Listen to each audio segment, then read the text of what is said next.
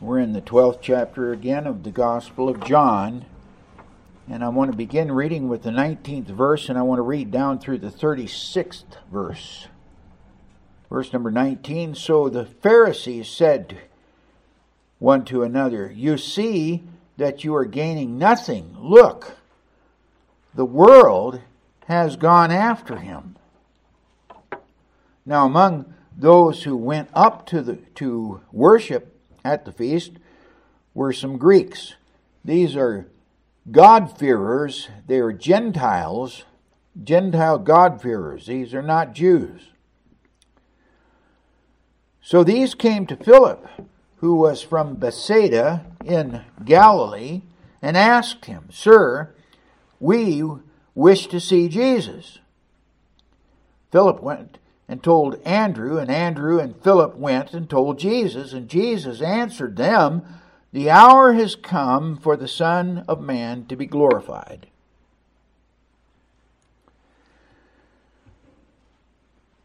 Truly, truly, I say to you, unless a grain of wheat falls into the ground, uh, earth and dies, it remains alone. But if it dies, it bears much fruit. Whoever loves his life loses it, and whoever hates his life in this world will keep it for eternal life. If anyone serves me, he must follow me, and where I am, there will my servant be also. If anyone serves me, the Father will honor him. Now is my soul troubled. And what shall I say? Father, save me from this hour? But for this purpose I have come to this hour. Father, glorify your name. Then a voice came from heaven I have glorified it and will glorify it again. The crowd that stood there and heard it said that it had thundered. Others said, An angel has spoken to him. Jesus answered, The voice has come for your sake, not mine. Now is the judgment of this world. Now will the ruler of this world be cast out. And I, when I am lifted up from the earth, will draw all people to myself. He said this to show by what kind of death he was going to die. So the crowd answered him, We have heard from the law that the Christ remains forever. How can you say that the Son of Man must be lifted up? Who is this Son of Man?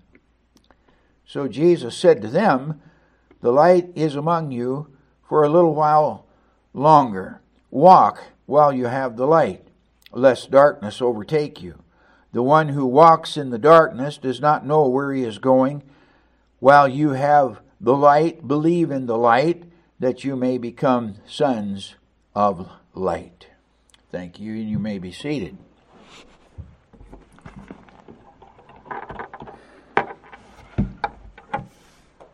We have entitled this message, The Hour and the Glory.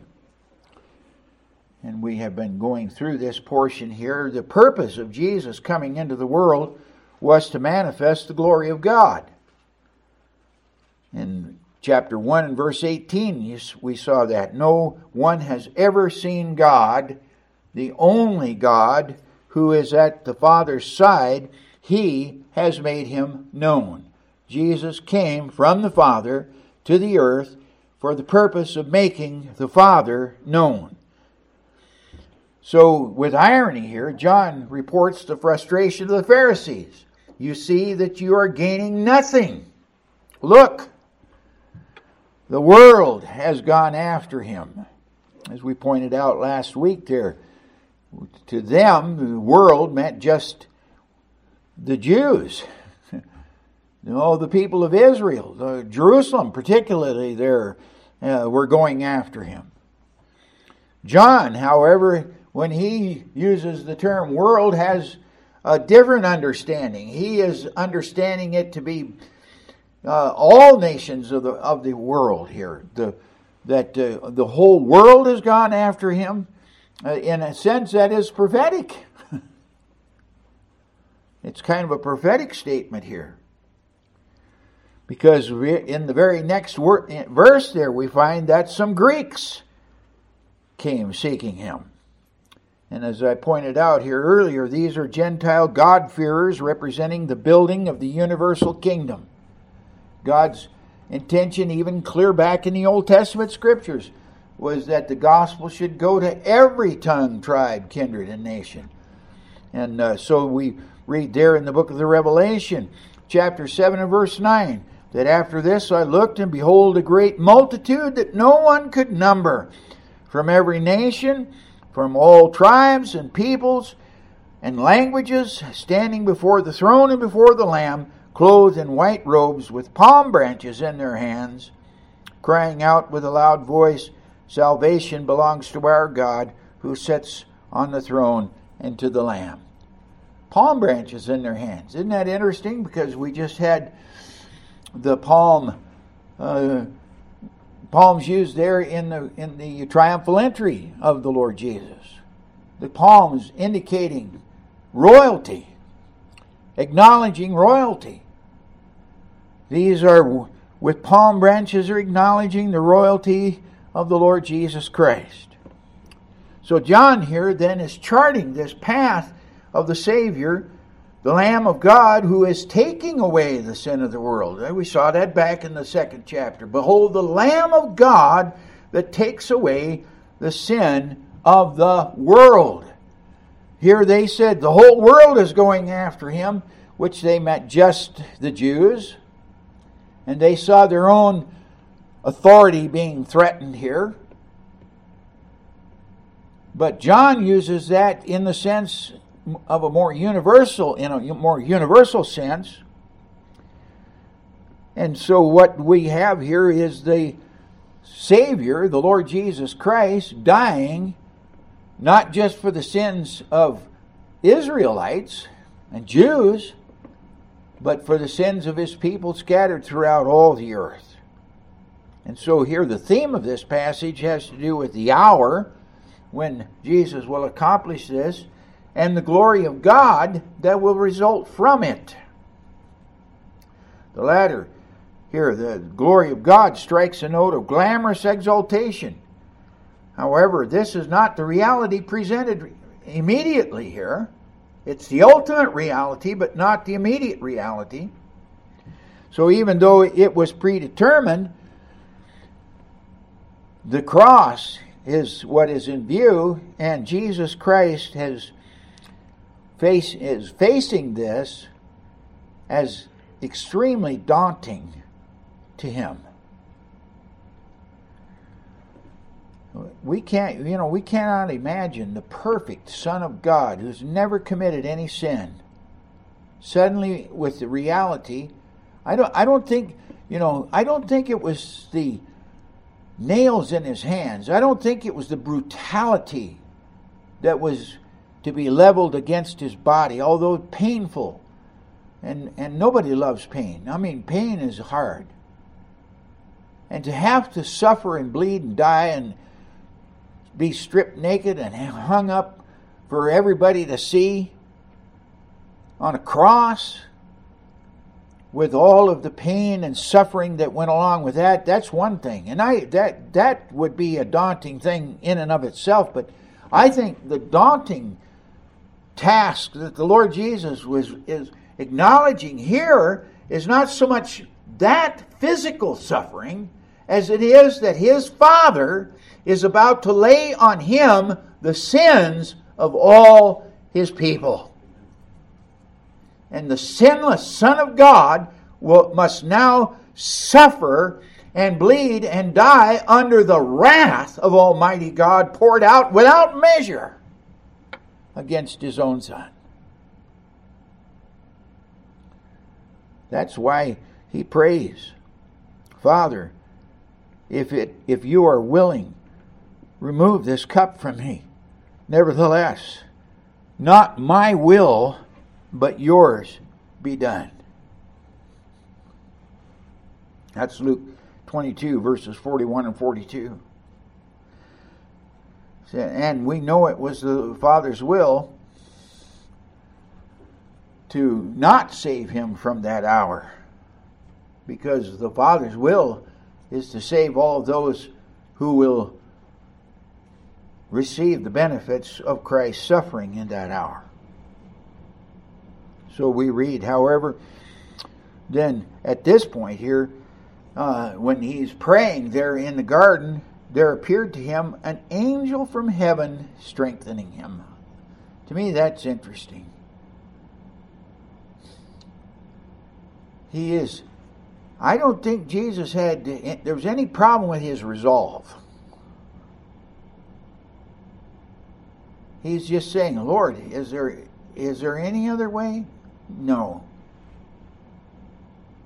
So the Father sends an angel. Says, here to strengthen him. And being in agony, he prayed more earnestly. And his sweat became like great drops of blood falling to the ground. This is in the, in Gethsemane. And when he arose from prayer, he came to the disciples. It's settled. It's settled. And so he announces to them See, the hour is at hand. The Son of Man is betrayed into the hands of sinners. Arise, let us be going. Aren't you glad that Jesus didn't succumb to uh, the pressure, even in, in, in his own mind. So, but this leads us to ask what's the connection then uh, that his obedience has with the difficult demands that Jesus places on those who follow him? We think about what Christ went through, and there is a real sense in which Jesus is saying to us, I expect the same from you. Not, not, not in the degree and not to the purpose. That's why he is able to say, If any man would come after me, let him deny himself and take up his cross and follow me. I'm taking up my cross now. And I'm doing it so that you may be able to follow me. Now, here's what I expect of you to die to self, to live to me, to follow me. This is what he emphasized right here in the passage that we read. If anyone serves me, or excuse me, if anyone serves me, he must follow me. And where I am, there will my servant be also. He's not our ser- he, he's not our servant.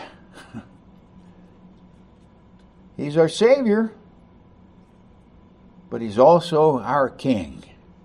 And that we see that in this this passage too, and we'll we're going to uh, search that out a little bit here as we go. First of all, though, however, let me discuss this matter of the hour.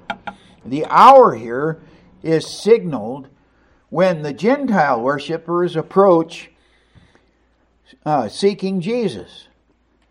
His response to them was that the hour for the Son of Man to be glorified had come. There in verse 23. This hour was established in eternity past. I mean, God has every detail worked out perfectly in His schedule. Nothing, nothing comes prematurely, and nothing is late. So we have the hour. And it's the same thing with the second coming. You know, we look at it and we say, boy, you know, it could sure be nice if he came now. Yes, it would be. But there's a date marked on God's calendar. There's a date marked on God's calendar when you're going to uh, die. We don't hasten it, and we, and we and we don't prevent it.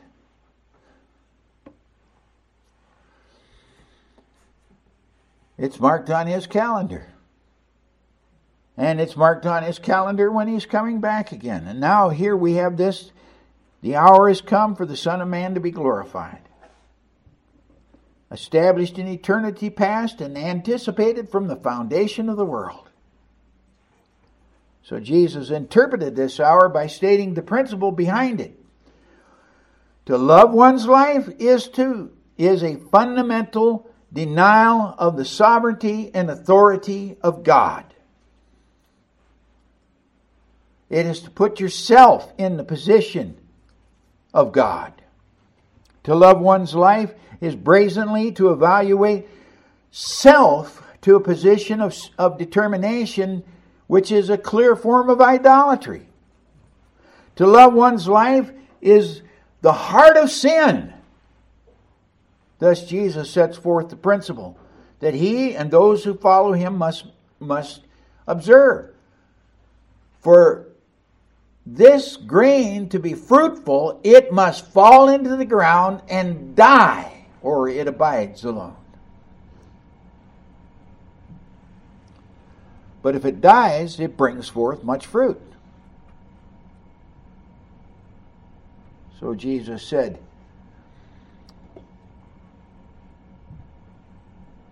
Whoever then loves his life loses it, and whoever hates his life, and what hate here it means is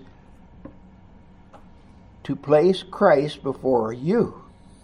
It's not a, you know, I, I, I just hate my life. No, that's not, that's not what it means. It means Christ has to come before you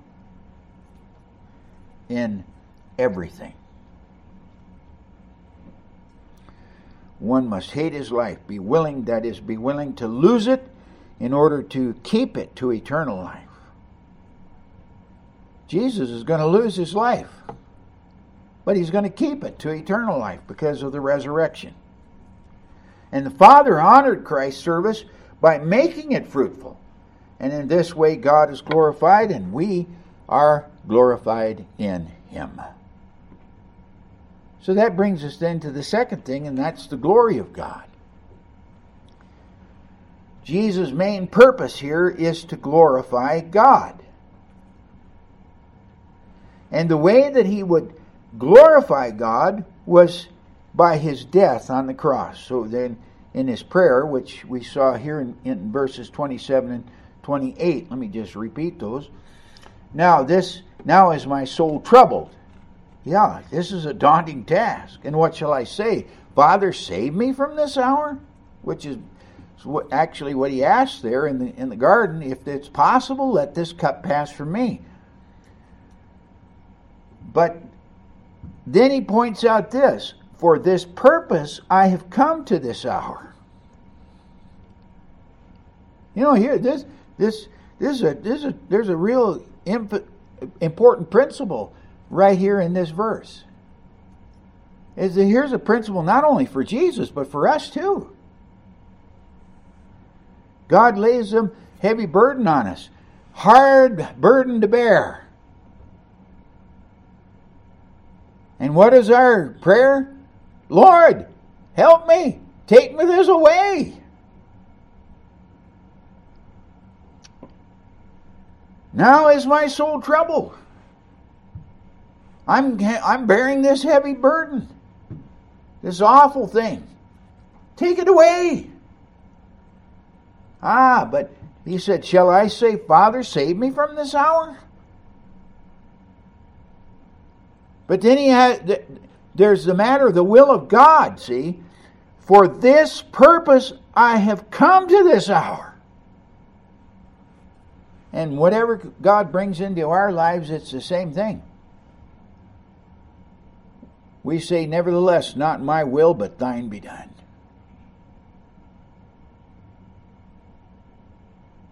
Nevertheless, not my will, but yours be done. This is what Jesus was essentially praying here. The realization prompted a time of great distress because dying on the cross was horrific. But as I pointed out, also, it's not so much his death on the cross, the physical suffering, as it was that he was going to bear the sins of his people. And understanding this then and then submitting to the will of God and the overriding necessity of the cross led to the glorification of the Father. There's only one thing I want, Jesus said, and that is for you, Father, to be glorified.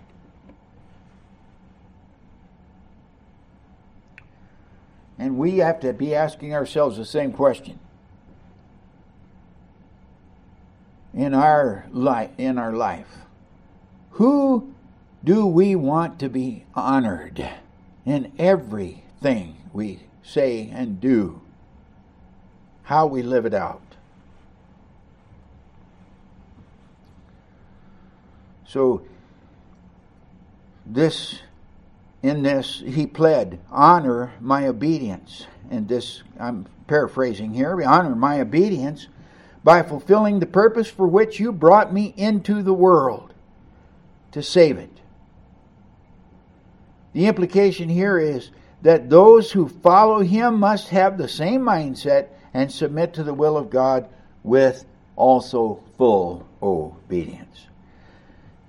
It was very interesting for me to go back through the Gospel of John and to trace this issue of the glory of God. So I have listed the verses here for you. Let me just share them with you. Uh, back, uh, the first mention of it is in the seventh chapter. There at the Feast of uh, Tabernacles or Booths.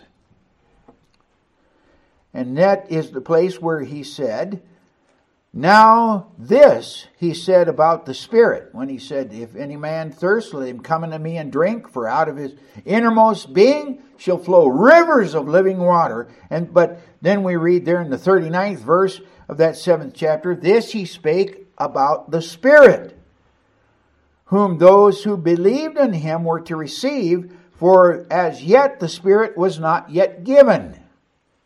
Why wasn't the Holy Spirit given yet? Well, we, we read that because Jesus was not yet glorified.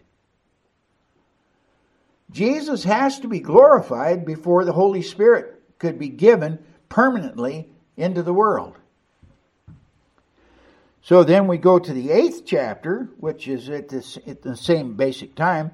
We read where Jesus said, If I glorify myself, this is verses 54 and 55, if I glorify myself, my glory is nothing. It is my Father who glorifies me, of whom you say he is our God, but you have not known him. Now here's here again is a powerful principle. Jesus did not come to glorify himself. He came to glorify the Father. And so the Father in turn glorifies Him. And if we live to the glory of God, then we in turn are glorified in Him. So in chapter 11, then, when Jesus heard it, that, that, is, that Lazarus was ill, he said, This illness does not lead to death, it is for the glory of God, so that the Son of Man may be glorified through it. Now, yes, the raising of Lazarus was a powerful sign. I think it was the sign that God gave to the world that this man that's walking among you, Jesus Christ, is the Messiah. Here he is. And that's a powerful sign. But what it, but what we what we really see here is this sign began a process.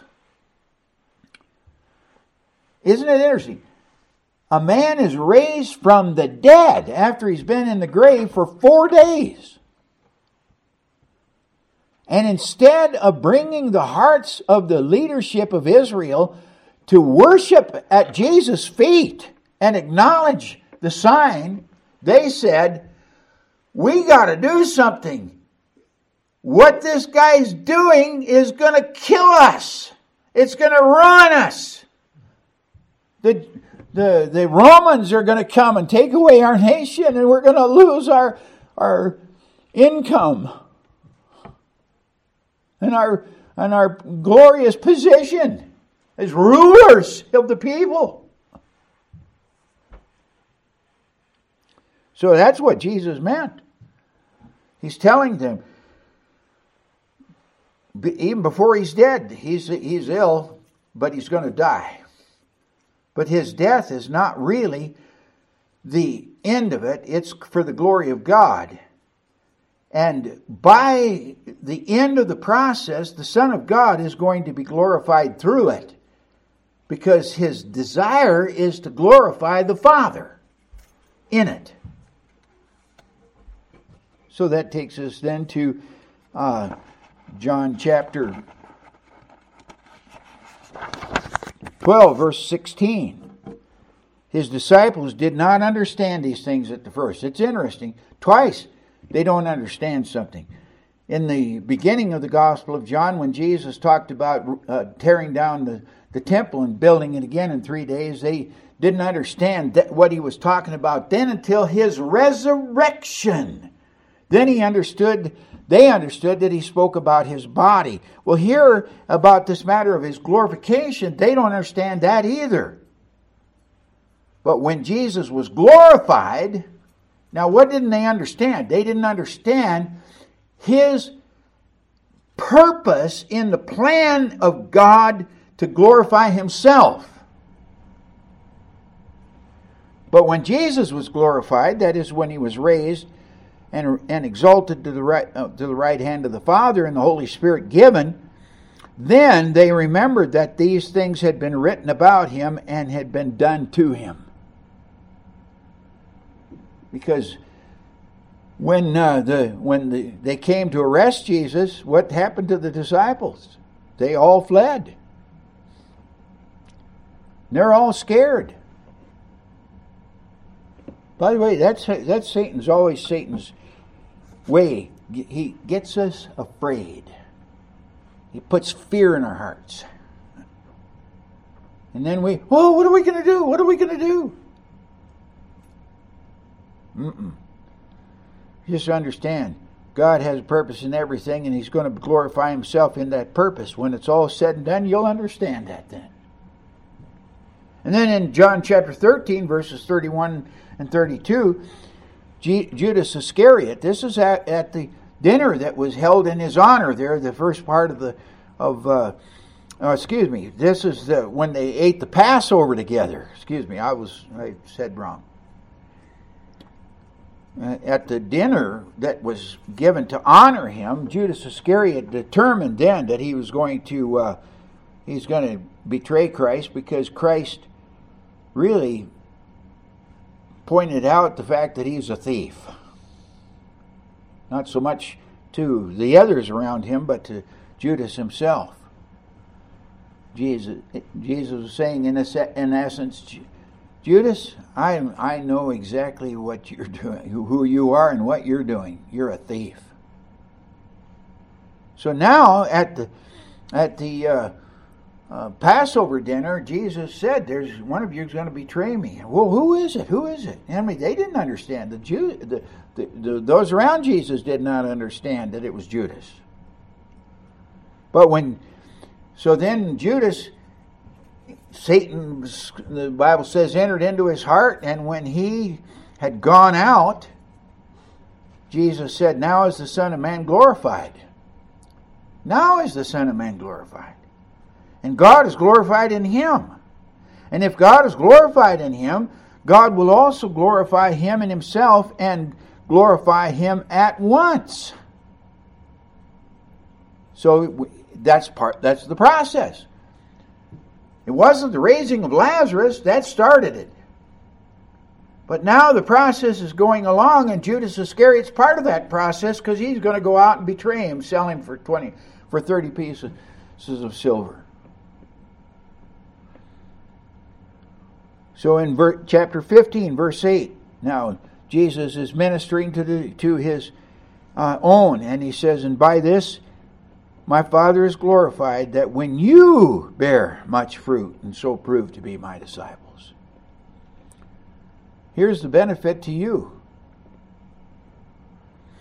And the Holy Spirit comes. And so in 16 verse 4, when he, the Holy Spirit, will glorify me, for he will take what is mine and declare it to you. And finally, here in his high priestly prayer, in chapter 17, and here's five verses, the first five verses. When Jesus had spoken these words, he lifted up his eyes to heaven and said, Father, the hour has come. The hour, see, has come. Glorify your Son. That the Son may glorify you, since you have given him authority over all flesh, to give eternal life to all whom you have given him. And this is eternal life, that they may know you, the only true God and Jesus Christ, whom you have sent. I have I glorified you on earth, having accomplished the work that you gave me to do. Notice he puts that in the past tense. He hasn't gone to the cross yet. But in his mind, it's a done deal. I've done it. I have glorified you on earth, having accomplished the work that you gave me to do. And that's really future. Now, Father, glorify me with your own presence, with the glory that I had with you before the world existed. And then skipping to verse 5 all mine are yours, and yours are mine, and I am glorified in them. God has given him a people and Jesus is to go to the cross and suffer and bleed and die on account of the people that God has given to him. So the result is all mine are yours, and yours are mine, and I am glorified in them. That is, the people God gave to him. And that brings us then to this the response of God from heaven. And here again, we have a very interesting situation here. Jesus made it very clear that this voice did not come for his benefit but for the benefit of those who stood around and heard it. But the voice came from heaven and said to Jesus, I have glorified it, and I will glorify it again in the resurrection and the ascension. And Jesus, so then the crowd's response to that voice from heaven was two was twofold. Some judged it as a purely natural event. It thundered. There's a lot of people. Ah, it wasn't supernatural. That was just uh, that was a natural occurrence. Naturalists. but then there were others who were supernaturalists, and they, but they said an angel spoke to him. They they can, but see, none of them had the truth about it. It was the Father Himself who spoke. Say, what did they what did they hear? And what and how was it that they came to judge it? Well, the, this is going to be developed in in the, in the following verses there, uh, 37 and following, uh, when when uh, uh, these things take place. But but uh, the point here is this, this is now beginning to sort out and to separate those who are really truly His from those who are not His and will never be His. So Jesus explained the judgment of the world to come, and that's where we're going next here with this. And my last point here the judgment of the world. Because this is the judgment of the world. So we're waiting for judgment to come. Well, yes, there is a future judgment. But the real judgment of the world occurred when Jesus went to the cross. Now is the judgment of the world. When Jesus said, uh, then the sign of this judgment was the cross. And so in verse 32, Jesus said, When I am lifted up from the earth, I will draw all people to myself. And we have to understand when Jesus said all people, he's not talking about every single person that ever lived, because he's going to he's going to separate those people out of there in his in the next statements. But so what is he talking about? All that the Father has given to me. As he we'll d- develop that there in the uh, in this high priestly prayer. So the judgment of the world. What and the, really this is this is an essential thing right here. Jesus is saying the cross is the judgment of the world. And he closes this 12th chapter with a discourse on the theology of unbelief. That's verses 34 through 36. We're saving that for another message.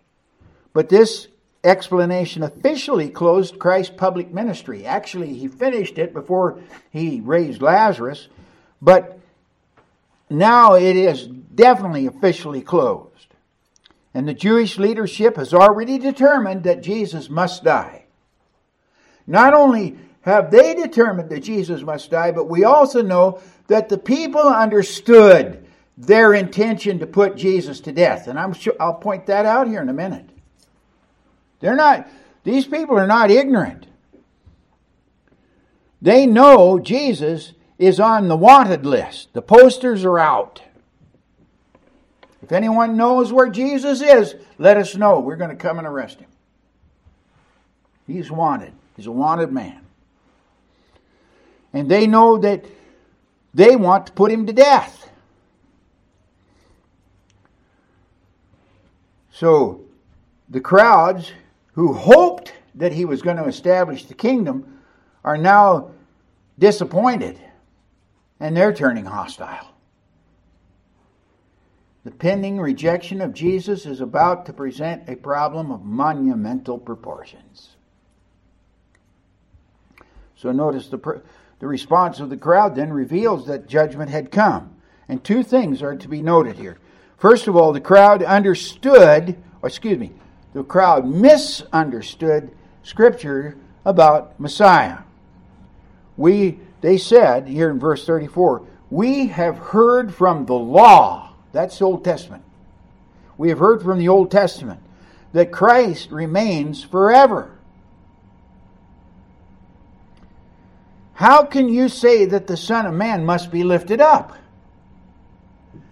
Now that that is an interesting passage or uh, section itself. Lifting up. What is lifting up? Technically, lifting up is his exaltation to the throne.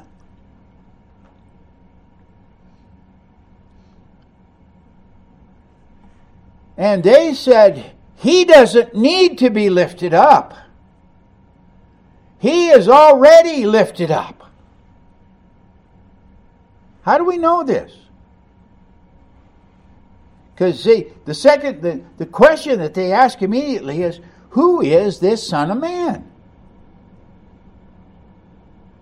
They, they don't have they don't have any question about that. They, they don't have any problem understanding well, who the Son of Man is.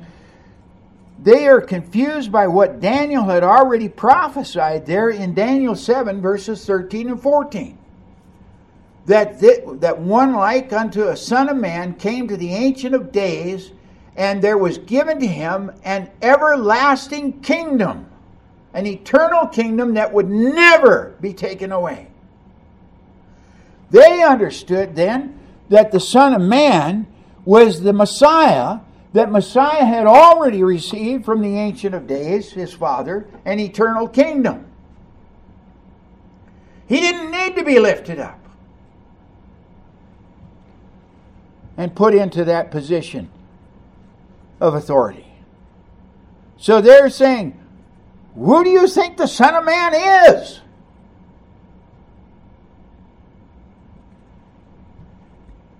So that's the pro- that's their problem. You see, that's their their comprehension. What are you, what are you talking about? The Son of Man must be lifted up. Jesus made it clear that his lifting up had to go to, had to first be his death. This he said signifying what manner of death he should die. There's nothing in that prophecy of the Son of Man's being lifted up or put to death either. Now they're saying this lifting up, and they're they're seeing and understanding that that's also being connection here with his dying at the hands of the Jewish leadership. Yeah, he'll be lifted up, or he's going to die. That isn't part of the prophecy either. And what's Jesus' answer to that? Walk in the light. Isn't it interesting how His disciples don't understand. The crowd doesn't understand. This one doesn't understand. That one doesn't understand. What is the problem? The problem is our tendency to see things in our light, not His light. Well, this is the way I think it should be. This is when I put these things together. This is the way I see it should be. And Jesus is trying to tell him, "Uh-uh." So now here's the deal: you need to walk in the light.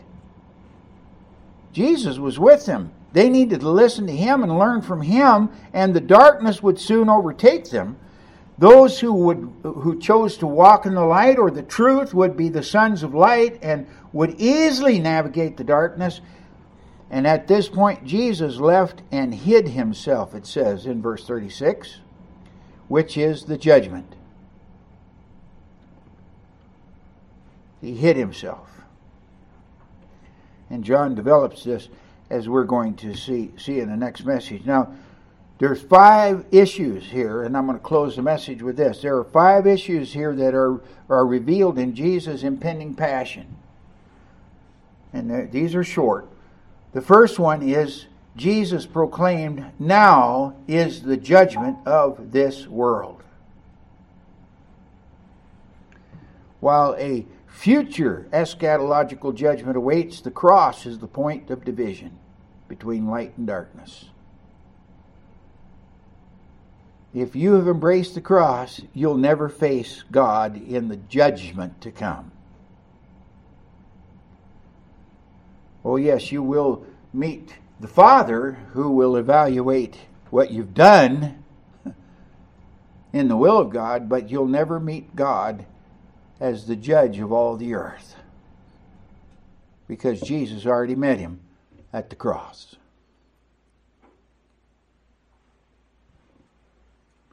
now is the judgment of this world. And for those of you who have not received Christ, who want nothing to do with Christ, have not made Christ Lord of your life, you're going to be you're going to have to meet the Father and you're going to have to explain to the Father why you refuse the Son. He said, Well, I wasn't one of them that was given to the Father, or given by the Father to the Son. Doesn't make any difference. You have an obligation. Your obligation is to believe on the Lord Jesus Christ. Your obligation is to see that you are lost in your eternal sin and you need only Christ. Not good works, not religion, nothing. He and He alone is the answer to your problem. But you refuse Him. You won't believe on him. You won't trust him. And one of these days, you're going to have to stand before God and explain to God why you refused his son. You say, Well, I wasn't one of the elect. That's not going to matter to God. You did it. You said no to Jesus. And you're going to have to answer for it. The judgment of this world is come. It's here now.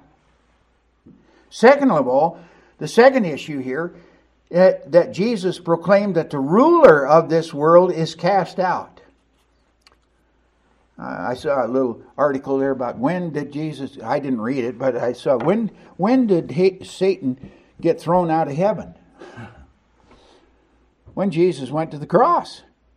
It was a and that corresponds very clearly, in my opinion, with uh, Revelation 12. The great dragon was thrown down, and that ancient serpent, who is called the devil and Satan, the deceiver of the whole world, he was thrown down to the earth, and his angels were thrown down with him. That was at the cross. And this is his defeat as predicted by Genesis 3 and 315. I will put enmity between you and the woman, between thy seed and her seed. You shall bruise his heel, but he will crush your head. Then, thirdly, the lifting up here of Jesus, drawing all men, though it requires the cross, actually points to more than that. It's the cross, yes, but the cross was the beginning of that whole process, which then involves the resurrection, which was the Father's acceptance of his sacrifice, and then the proof of that by the exaltation of Christ to the right hand of the Father. So we read there in Isaiah 52 and verse 13 Behold, my servant shall act wisely, he shall be high and lifted up, and shall be exalted. So we read there in Philippians chapter 2 and verse 9 God has highly exalted him and bestowed on him the name that is above every name. Amen. So in 1 Timothy chapter 3 and verse 16, great indeed we confess the mystery of God is the mystery of godliness. He was manifest in the flesh, vindicated by the Spirit, seen by angels, proclaimed among the nations, believed on in the world, received in or taken up to glory. Then, fourthly, this lifting up that is uh, which draws the elect to salvation. No, as we read there in John six, we saw back in John six forty four. No one can come to me unless the Father who sent me draws him, and I will raise him up on the last day.